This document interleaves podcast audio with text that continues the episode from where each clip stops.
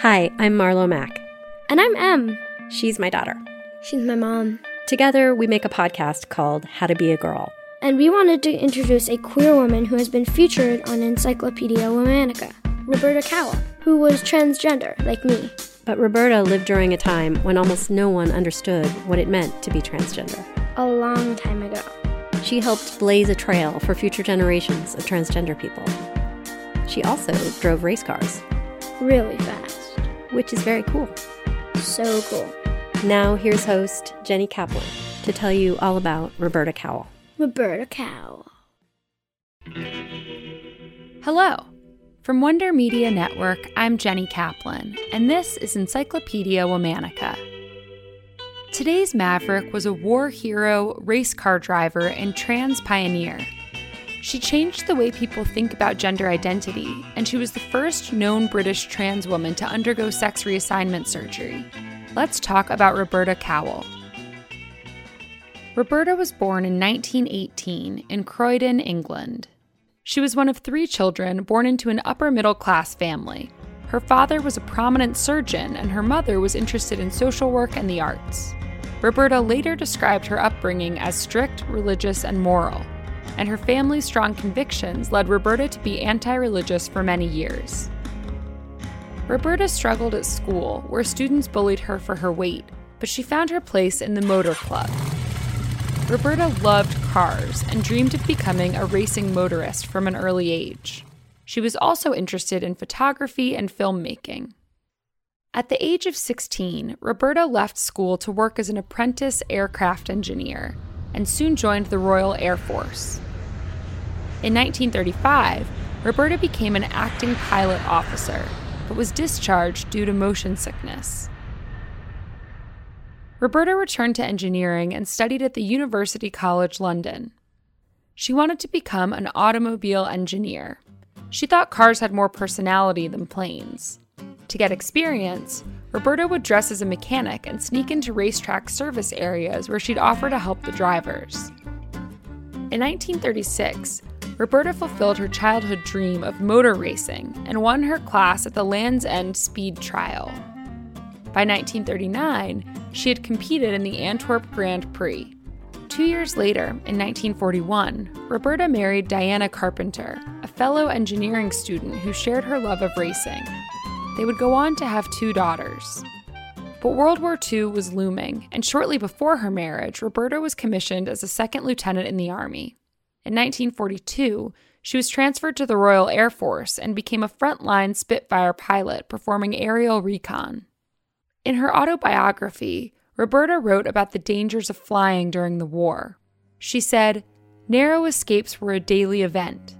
Several of my closest friends were killed, and I regarded it as just a matter of time. On one occasion, Roberta lost all radio contact and had to find her way home through thick clouds. She almost crashed into the sea, but landed on cliffs right before her fuel tank hit empty. On another occasion, she survived a crash and was taken to a German POW camp where, due to limited food, she said prisoners were forced to eat raw cats. After the war, Roberta started racing again and even founded a motor racing team. But she suffered from depression and later described this period of her life as pointless and empty. By 1948, Roberta had separated from Diana and her depression worsened. She later said, It was an attempt to make up for what I knew deep down inside me consciously. My nature was essentially feminine, and in some way, my world out of joint. During this time, Roberta met a woman named Lisa, who would be her companion and friend for the next 30 years. After an illegal surgery by physician Michael Dillon, the first trans man to undergo phalloplasty, Roberta was able to be diagnosed as intersex, which allowed her to change the sex on her birth certificate to female. In 1954, Roberta sold the story of her gender reassignment surgery to newspapers. The public was fascinated, though the concept of changing one's gender was new and often misunderstood. News reports confused sexuality with gender identity, and transgender women were assumed to be homosexual men. Roberta's story broke that narrative, as she had previously been married to a woman and they had two children. Plus, her experience with combat service and motor racing were considered very masculine accomplishments and perceived to be unusual for transgender women. Roberta continued to race, and in 1957, she won the Shelsley Walsh Speed Hill Climb. Roberta's determined to get back into top line driving, which she calls the only way of life I know. In 1958, Roberta acquired a combat aircraft and intended to perform a record breaking flight across the South Atlantic. But the project was never completed, and later that year, Roberta was declared bankrupt. Roberta struggled to find employment, and her financial issues worsened. While she continued to race cars well into the 1970s, she largely remained out of the public eye. In the 1990s, Roberta moved into a London nursing home. In 2011, at the age of 93, she died. She instructed that her death not be publicized, and only six people attended her funeral.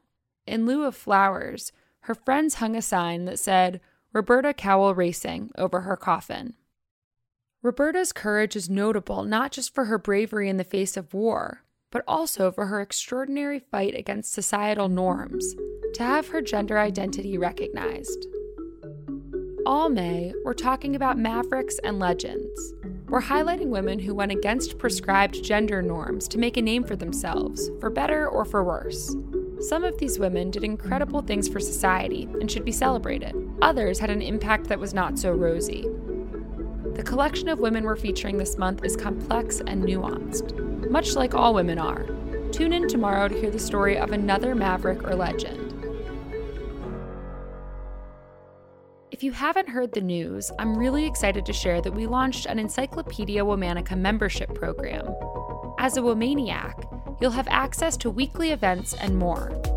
Join our first live event this Thursday, where I'll be doing a Q&A all about what goes on behind the scenes and what's coming next.